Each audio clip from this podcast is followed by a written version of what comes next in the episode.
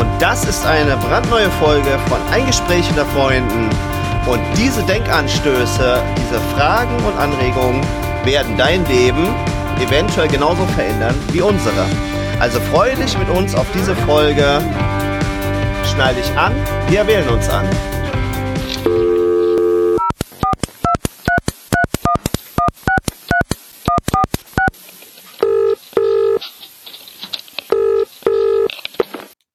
Einen wunderschönen bei Tee und Kaffee mit Yamako und äh, Florian. Wieder ja, eine moin, brandneue moin. Folge. Wir mussten heute ein bisschen warten, bis der bis der Regen äh, auch hier in Budenheim verzogen ist, weil das prasselt dann bei mir immer so aufs Dach und ich habe auch noch keine bessere Lösung gefunden. Mhm. Aber es wird Lösungen geben und über Lösungen und spannende Fragen wollen wir auch in dieser Folge sprechen. Ich verrate jetzt mal ganz kurz, bevor du dann auch Hallo sagen darfst. ja, ich, ich, bin, ich bin so ein bisschen aufgedreht, weil weil es vorhin so stark geredet hat, müssen wir ja einfach ehrlich sein. Oder wir wollen ja beide äh, immer möglichst äh, ehrlich sein. Wir sind ehrlich. Genau, Dankeschön. Wir sind ehrlich.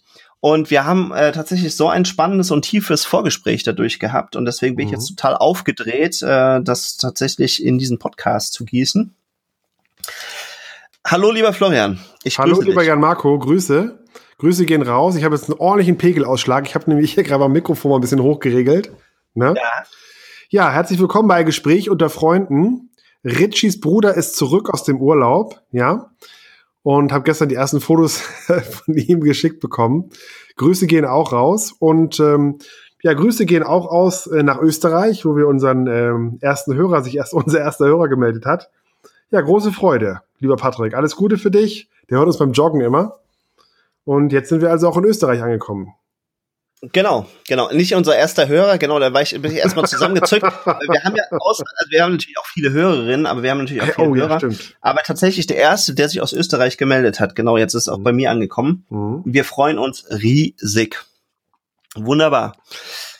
Ja, ähm, dann, also wir hatten heute unglaublich viele Themen, die mich umgetrieben haben, aber die würde ich tatsächlich äh, nochmal weiter ausarbeiten. Das eine, was ich mitgebracht hatte, war tatsächlich, dass jetzt wohl in China die ersten genmanipulierten Babys äh, auf die Welt gekommen sind. Was bedeutet eigentlich das, genmanipuliert?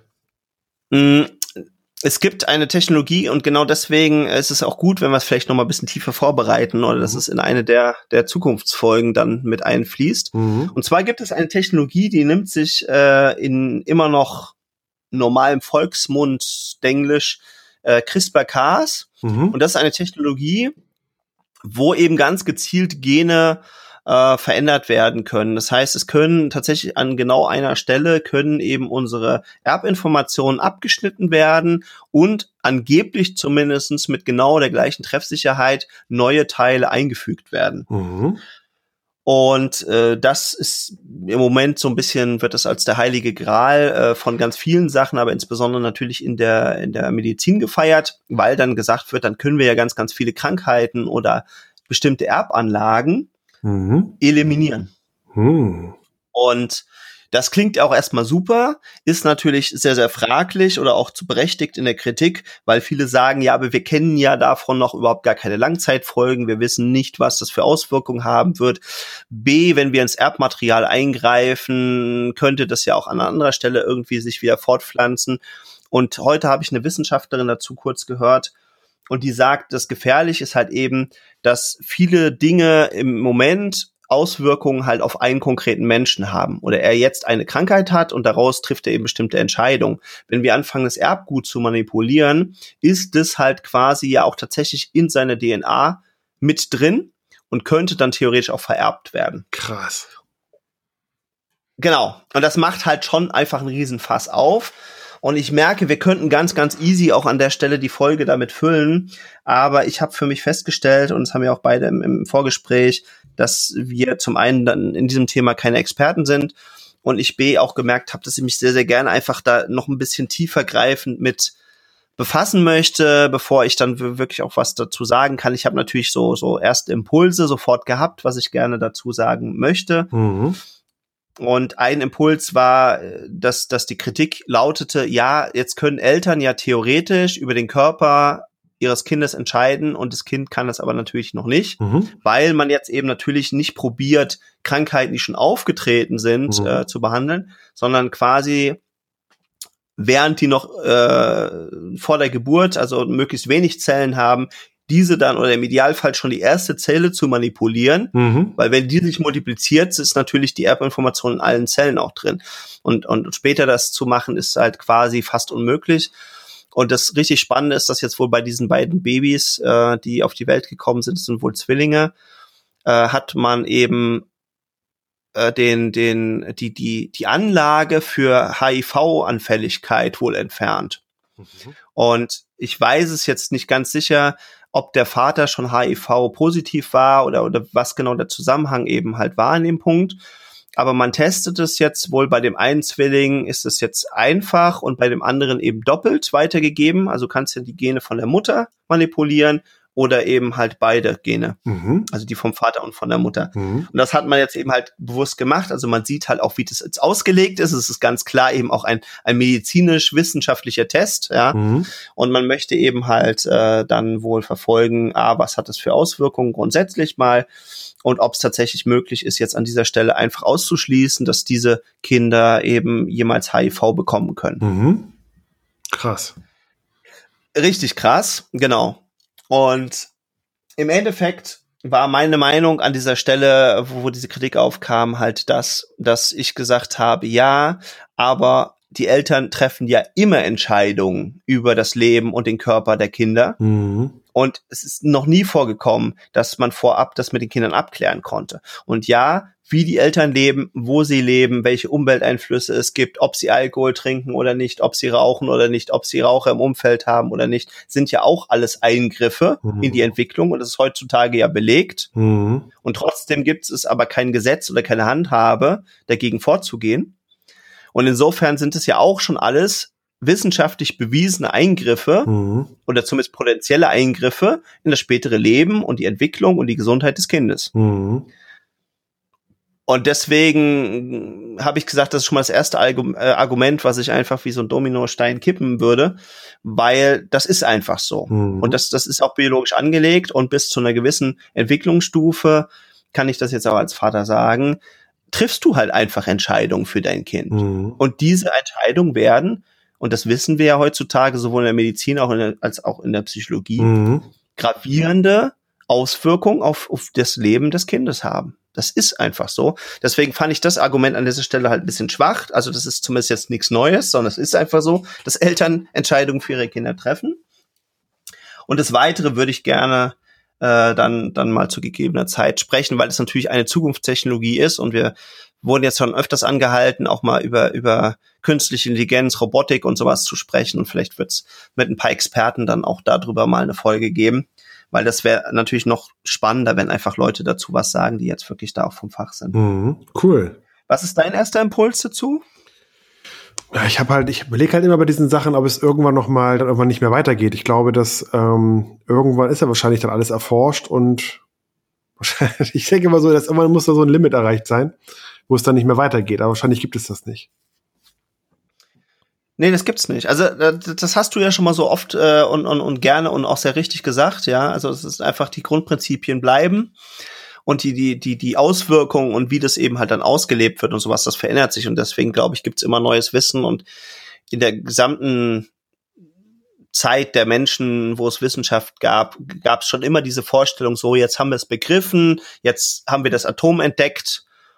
Jetzt, was soll denn jetzt noch Großartiges kommen? Jetzt entschlüsseln wir das noch ein bisschen und dann können wir irgendwann demnächst aus ähm, minderwertigen Materialien höherwertiges machen. So dieser Klassiker, den die Alchemisten ja schon immer vorhatten, haben gesagt, naja, wenn wir dann eben halt jetzt die Atome und den Aufbau kennen, dann müsste es ja auch irgendwie möglich sein, mechanisch aus einem Bleiklumpen Goldklumpen zu machen. Mhm. Und es hat nicht funktioniert. Es ist bis heute zumindest nicht eingetreten und es gibt jetzt die Ersten, die sagen, es wäre wohl schon theoretisch irgendwie möglich, aber der Aufwand, der äh, zu betreiben wäre, wäre eben halt höher als den Wert, den du erschaffst und somit würde es sich einfach nicht rechnen. Mhm. Das jetzt nur mal so als äh, Seiteninformation.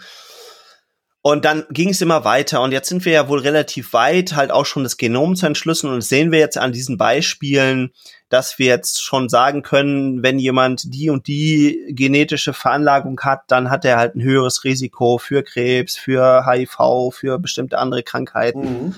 und das mal daran geht. Aber ich glaube, das wird einfach wieder die nächste äh, Büchse der Pandora öffnen. Also wie es schon immer gewesen ist, und nachdem wir die Atome entdeckt haben, haben wir irgendwann entdeckt, dass in dem Atom noch viel mehr los ist und dass diese einzelnen Aufbausteinchen von dem Atom noch wieder durch kleinere Teilchen aufgebaut sind. Und dann hat man irgendwann entdeckt, näher darunter muss irgendwie noch was anderes sein, was irgendwelche Schwingungen sind. Dann hat man die Stringtheorien, ich glaube, bis jetzt fünf an der Zahl aufgestellt. Mhm. Also es geht immer irgendwo weiter. Ja, und ich glaube, die zugrunde liegenden Prinzipien, die sind schon immer die gleichen und die werden immer wieder irgendwie neu aufgearbeitet oder in ein neues Gewand gepackt. Was ich halt sehr, sehr spannend finde und auch gleichzeitig sehr dankbar bin, dass wir halt in einer Zeit leben, wo viele von diesen Prinzipien, die schon viele Mönche, Weise, Mystiker, Esoteriker und sowas immer gelebt haben oder verstanden haben, dass wir jetzt langsam in ein Zeitalter kommen, wo wir die tatsächlich auch wissenschaftlich erklären können. Mhm. Ich glaube, über lange Strecken waren viele Dinge immer irgendwie, ja. Ähm, und man konnte halt sagen, wenn ich mich so und so verhalte, funktioniert es sehr, sehr gut. Wenn ich mich dagegen verhalte, dann funktioniert es nicht so gut. Oder man hat zum Beispiel ja dann eben aus astrologischen äh, Konstellationen dann bestimmte Typen von Menschen oder Charaktere oder sowas abgeleitet. Mhm. Und ich würde jetzt erstmal sagen, so als eher wissenschaftlich geprägter Mensch, das hat wahrscheinlich mit diesen Konstellationen gar nicht so viel zu tun, sondern es sind einfach bestimmte Abläufe, mhm. wo die Biochemie sich unterschiedlich verhält. Und damit kommen wir zum zweiten großen Thema, das ich heute eigentlich mit anbringen wollte. Und auch das werde ich in einer anderen Folge mal in die Tiefe mehr behalten, äh, behandeln. Und zwar bin ich auf den guten Erwin Thoma gestoßen. Mhm. Der kommt aus Österreich, war mal Förster, hat mittlerweile einen relativ großen Betrieb und die bauen Äh, Holzhäuser, also wie ich das jetzt von den Bildern abgeleitet habe, teilweise aus Holz, teilweise nur die Innenausrichtung oder Innenauskleidung komplett aus Holz, und zwar mit der Besonderheit, dass diese Hölzer nicht mehr behandelt werden, in der Regel auch nicht geschraubt werden. Das heißt, dass wirklich hundert Prozent nur Holz verarbeitet mhm. wird, ohne irgendwelches Zutun. Mhm. Und auch da sind jetzt erste Studien bekannt geworden durch seine Arbeit, mhm. die dadurch gestartet wurde, dass einfach nur Wissen von seinem Opa übernommen hat. Mhm. Und das ist wieder so ein Faszinosum. Der hat gesagt, wir haben es schon immer so gemacht, wir haben zu der und der Zeit das Holz geschlagen und festgestellt, dann war es irgendwie weniger brennbar oder dann war es haltbarer und so. Und ähm, das hat jetzt wohl eben tatsächlich verschiedene Universitäten haben das äh, sich zum Thema darauf hingenommen, haben gesagt, irgendwas muss ja da dran sein. Die haben die höchsten Isolierwerte erreicht mit diesen Holzhäusern, die haben die geringsten Brennwerte erreicht, die bis jetzt nie vorher erreicht wurden. Und äh, eine Universität in Zürich, glaube ich, die E T H, glaube ich, heißt die. Und die hat das jetzt tatsächlich eben auch nachweisen können, dass tatsächlich die Mondphasen eine Auswirkung auf das Holz haben. Mhm. Und wenn du dann in den richtigen Mondphasen, in der richtigen Jahreszeit das Holz schlägst, ist es tatsächlich eben jetzt wissenschaftlich erklärbar, eben auch haltbarer mhm. oder weniger brennbar. Das hat mir auch mal ein Förster erzählt. Ich habe mal vor, vor, vor einem mhm. Jahr ich glaube sogar an meinem Geburtstag, ich weiß gar nicht mehr genau, habe ich mal eine Führung gemacht äh, durch den ähm, Wingster Forst. Und da gab es so eine Führung mit einem Förster und einem ganz süßen Dackel. Und der, der hat das mhm. auch mal erzählt. Ja. Total spannend. Genau. Und das Spannende ist daran, dass es wahrscheinlich schon über ganz viele Generationen immer Leute gab, die das wussten mhm. und die es auch danach gemacht haben. Andere haben es vielleicht auch nicht gewusst. Und dass wir es heute aber halt belegen können, dass die tatsächlich Forschungen betrieben haben und festgestellt haben, dass Bäume wie pulsieren, mhm. je nach den, das ist halt im, im Millimeterbereich, zum Teil im Mikrometerbereich, aber je nachdem nach den Mondphasen. Das heißt, wir können es jetzt belegen. Mhm. Ändert ja nichts an der Tatsache, wie es ist, aber wir können jetzt halt hingehen und sagen, jetzt können wir wissenschaftlich tatsächlich das eben auch aufzeigen. Und das finde ich halt sehr, sehr spannend. Und ich glaube, das ist so ein Stück weit neu an, an, an der Zeit, in der wir dankbarerweise eben halt leben können. Das ist cool. Genau, aber wie gesagt, äh, dadurch ist dieses ganze Thema Holz bei mir wieder aufgekommen. Der hat mittlerweile, glaube ich, auch fünf Bücher geschrieben, verlinke ich mal in den Shownotes.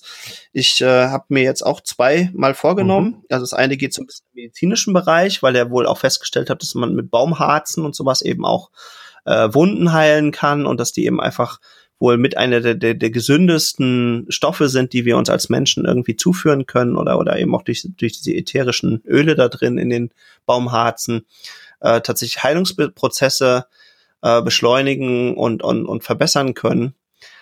Und das ist halt ein riesen Themenkomplex. Und da habe ich gesagt, das würde ich gerne auch nochmal eine extra Folge dann behandeln. Und vor allem, wenn ich auch diese Bücher gelesen habe. Ansonsten gibt's ja auch noch die Stichworte wie äh, Waldbaden mhm. und äh, Biophilia. Mhm. Genau, und damit kommen wir zum äh, tatsächlich dritten großen, spannenden Komplex unseres heutigen Gespräches. Mhm. Und zwar hast du ja ein wunder, wunderbares äh, Zitat mit eingebracht von dem guten äh, Nelson Mandela. Mhm. Und das fand ich total spannend und ein Stück weit auch wieder er- erleuchtend, weil er dafür plädiert hat. Ich äh, kann das jetzt nicht in der Gänze vorlesen. Kannst du es vorlesen irgendwo? Moment, ich muss kurz gucken. Hm. Ich muss mal ganz kurz gucken.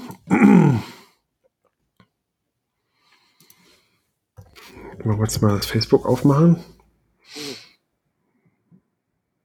Hm. So, genau, ich hab's. Perfekt. Das Zitat lautet, äh, oder der längere Satz lautet: Jeder Mensch ist dazu bestimmt, zu leuchten. Unsere tiefgreifendste Angst ist nicht, dass wir ungenügend sind. Unsere tiefgreifendste Angst ist, über das Messbare hinaus kraftvoll zu sein. Genau. Mhm. Ich glaube, damit können wir schon mal anfangen. Ich glaube, wenn ich jetzt, wenn ich das jetzt weiterlese, dann wird es immer, immer größer noch, ne? Ich glaube, ja, wobei, ich hm? kann ja mal den zweiten Teil. Es ist unser Licht, nicht unsere Dunkelheit, die uns am meisten Angst macht. Wir fragen uns, wer bin ich? Mich brillant, großartig, talentiert, fantastisch zu nennen. Aber wer bist du, dich nicht so zu nennen? Du bist ein Kind Gottes. Mhm. Dich selbst klein zu halten, dient der Welt nicht. Es ist nichts Erleuchtendes daran, sich so klein zu machen, dass andere um dich herum sich nicht unsicher fühlen. Wir sind alle bestimmt zu leuchten, wie es die Kinder tun. Wir sind geboren worden, um den Glanz Gottes, der in uns ist, zu manifestieren. Er ist nicht nur in einigen von uns, der ist in jedem Einzelnen. Und wenn wir unser Licht erscheinen lassen, geben wir unseren Menschen die Erlaubnis, dasselbe zu tun. Wenn wir von unseren eigenen Angst befreit sind, befreit unsere Gegenwart automatisch andere. Das war ein Hörbuch von Jan, Marco und Florian. Ja, improvisiert äh, und, ja. und, und ungeübt. Bin sehr stolz auf uns. Oh. Was will uns das Ganze aber sagen? Und in meinen Augen ist es eben tatsächlich das, was ich auch, umso älter ich werde, immer fundamentaler glaube, dass wir tatsächlich, und, und das steht ja auch, glaube ich, tatsächlich sogar in der Bibel drin, dass uns Gott ja nach seinem Abbilde mhm. geschaffen hat. Und ich habe ja schon immer gern gesagt, wir sind Schöpfer unseres Lebens. Und ich merke einfach immer mehr, dass dieses Schöpfen immer weitertragen ist, wenn wir es denn zulassen. Und dass es eben halt dann funktioniert, wenn wir es eben auch zulassen. Die Gefahr dabei ist, dass sich viele daraus eben wieder einen Druck bauen, dem sie selbst nicht standhalten können und dann anfangen, wieder zurückzurudern. Mhm. Und das ist das Allerschlimmste. Und ich glaube, das Schönste ist, wenn wir tatsächlich in uns diesen göttlichen Funken halt erkennen und gleichzeitig aber auch erkennen dürfen, dass dieser Funke eben nicht nur in, in mir und in dir steckt, sondern in jedem einzelnen Menschen und jeder diesen auch anders zur Erscheinung oder zu, zu Wachstum mhm. tragen kann, ja. Und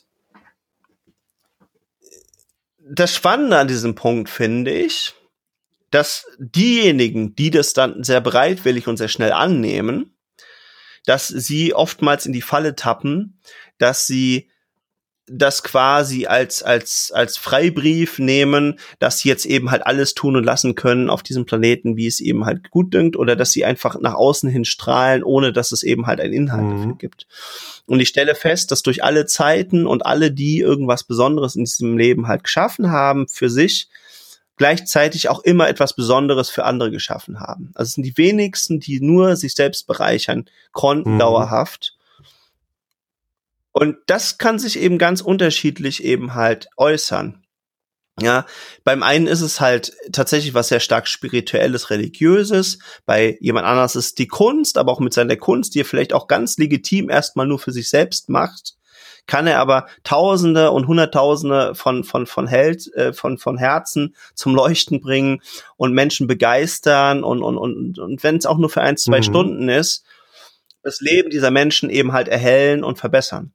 Und du kannst in die Wirtschaft gehen und dort hat jemand vielleicht einfach nur für seinen eigenen Nutzen, um irgendein Problem, das er selber hatte, zu lösen, plötzlich ein Unternehmen gegründet und plötzlich kann er daraus aber eben für viele, viele andere Leute auch dieses selbe Problem lösen und kann Menschen in Arbeit bringen, in Lohn und mhm. Brot bringen, ja. Und das Spannende finde ich aber an diesem Punkt, dass ich glaube, dass die allermeisten das halt nie geplant haben. Und das ist eben was, was ich unter anderem auch aus dieser Story, ich werde das verlinken, vom Erwin Thoma eben halt mit seinen Holzhäusern genommen habe.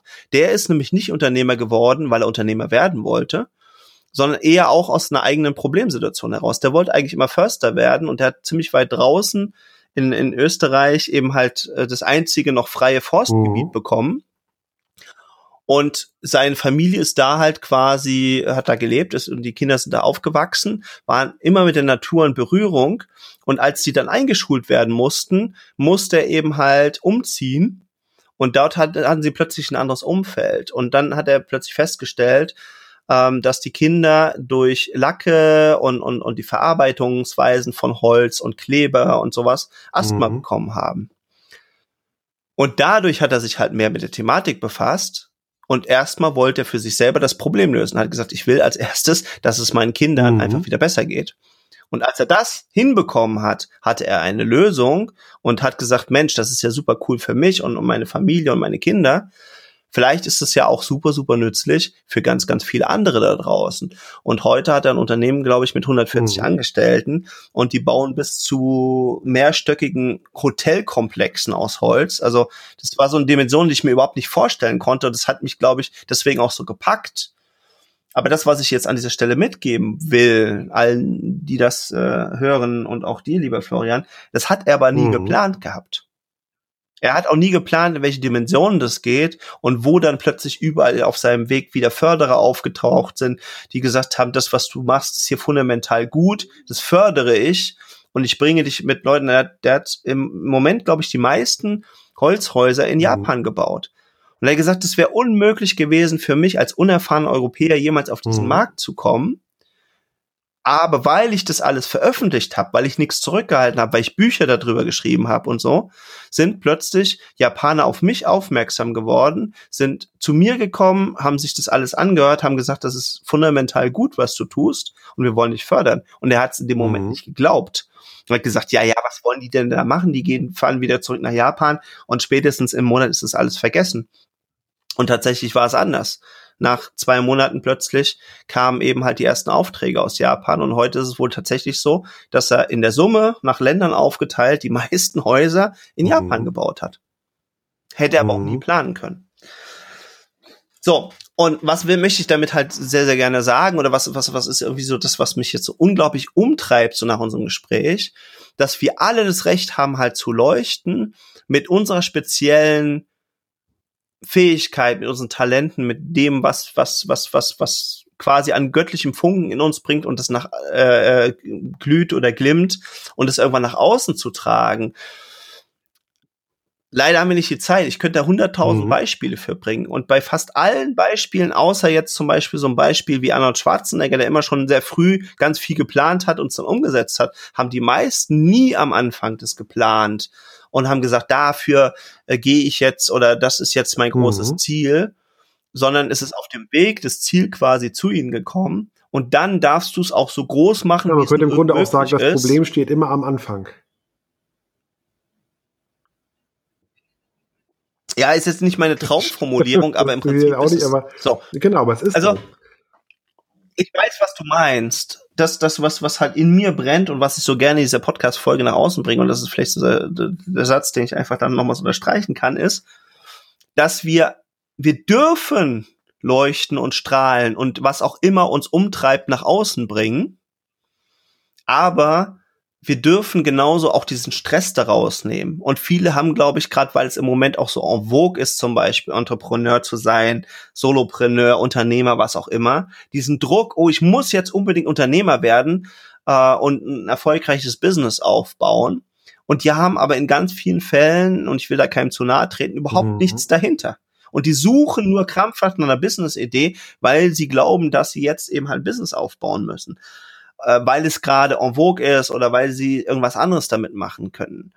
Und das ist eben meines Erachtens auch der größte Fehler, weil wahrscheinlich würde es auch noch mindestens zehn oder zwanzig andere Wege geben, ihr höheres Warum, ihr höheres mhm. Ziel zu erfüllen. Aber weil man sich an einer Idee so festklammert, sind die anderen eben halt auch ausgeblendet und und und sind nicht mehr greifbar und nicht mehr nicht, nicht einfach als Weg mhm. nicht mehr zur Verfügung. Obwohl es vielleicht viel leichtere und coolere Wege, und das war ja das, was du auch so eingeworfen hast, dass das das ist was, was dich jetzt auch immer mehr umtreibt, und zu sagen, hey, es könnte doch eigentlich alles viel leichter gehen. Und wir haben ja in einem Podcast mhm. auch mal darüber gesprochen, wo ich gesagt habe, dass ich das nicht glaube, dass es immer mhm. anstrengend sein muss. Es ist halt es ist halt entscheidend, was man eben will, und dass man das eben wirklich für mhm. sich halt auch klar hat und dann offen ist für jeden möglichen mhm. Weg, dahin zu kommen. Stimmt. Aber wenn ich das nicht weiß, kann ich ja halt meinen Kompass und meine Landkarte und alles auch überhaupt gar nicht ausrichten, und dann habe ich vielleicht auch ganz, ganz viele Wege, aber das sind alles Vehikel und vielleicht die besten und coolsten Vehikel, die es gibt, mit den besten Tipps, und wir haben viel Geld dafür bezahlt, mhm. um das zu lernen, aber wenn wir nicht wissen, wohin damit, ja, wo wollen wir denn dann rauskommen? Ja, das stimmt.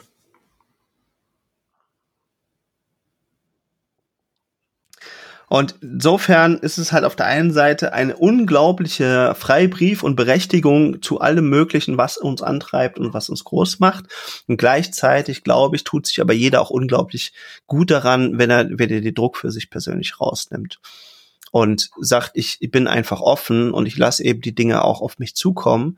Und was ich feststelle, in ganz kleinen Dingen wie in ganz großen Dingen, wenn ich es geschafft habe, irgendwann mal in meinem Leben irgendwas mhm. für mich zu entscheiden und es einfach zu wissen, das wird so sein, dann muss ich das auch nicht mehr bekräftigen und immer betonen oder sowas, sondern dann ist mhm. das einfach so.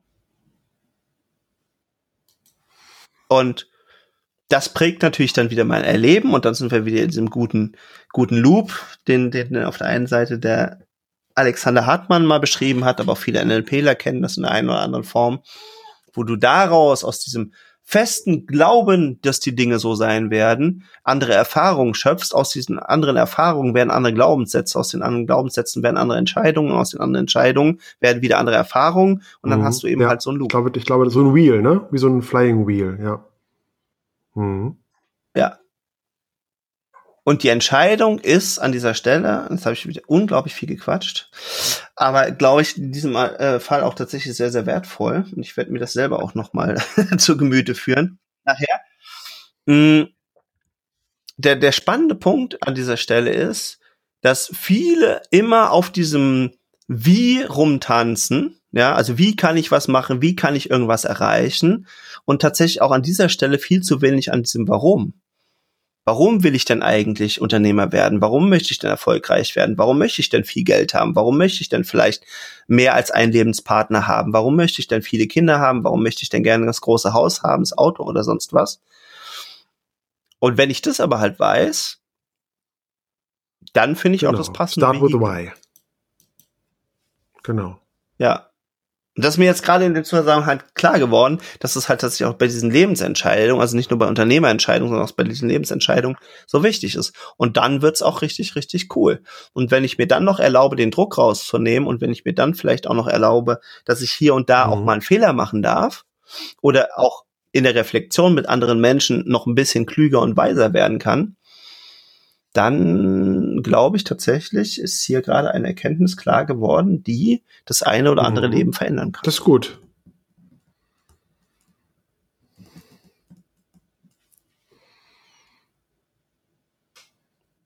Gut, Jan-Marco.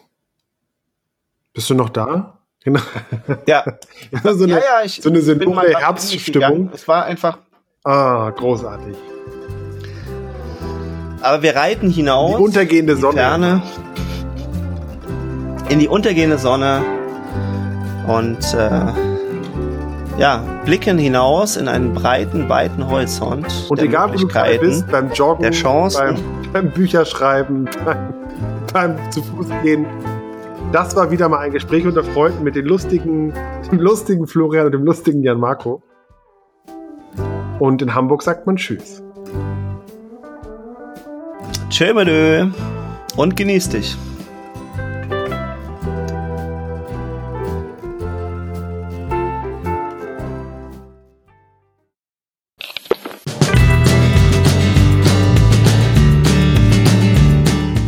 Hey, super, dass du diese Folge ganz bis zum Ende gehört hast. Florian und ich freuen uns, dass du mit dabei warst. Alle Infos, Folgen und Shownotes findest du unter dem Shortlink e g u f punkt l i slash podcast.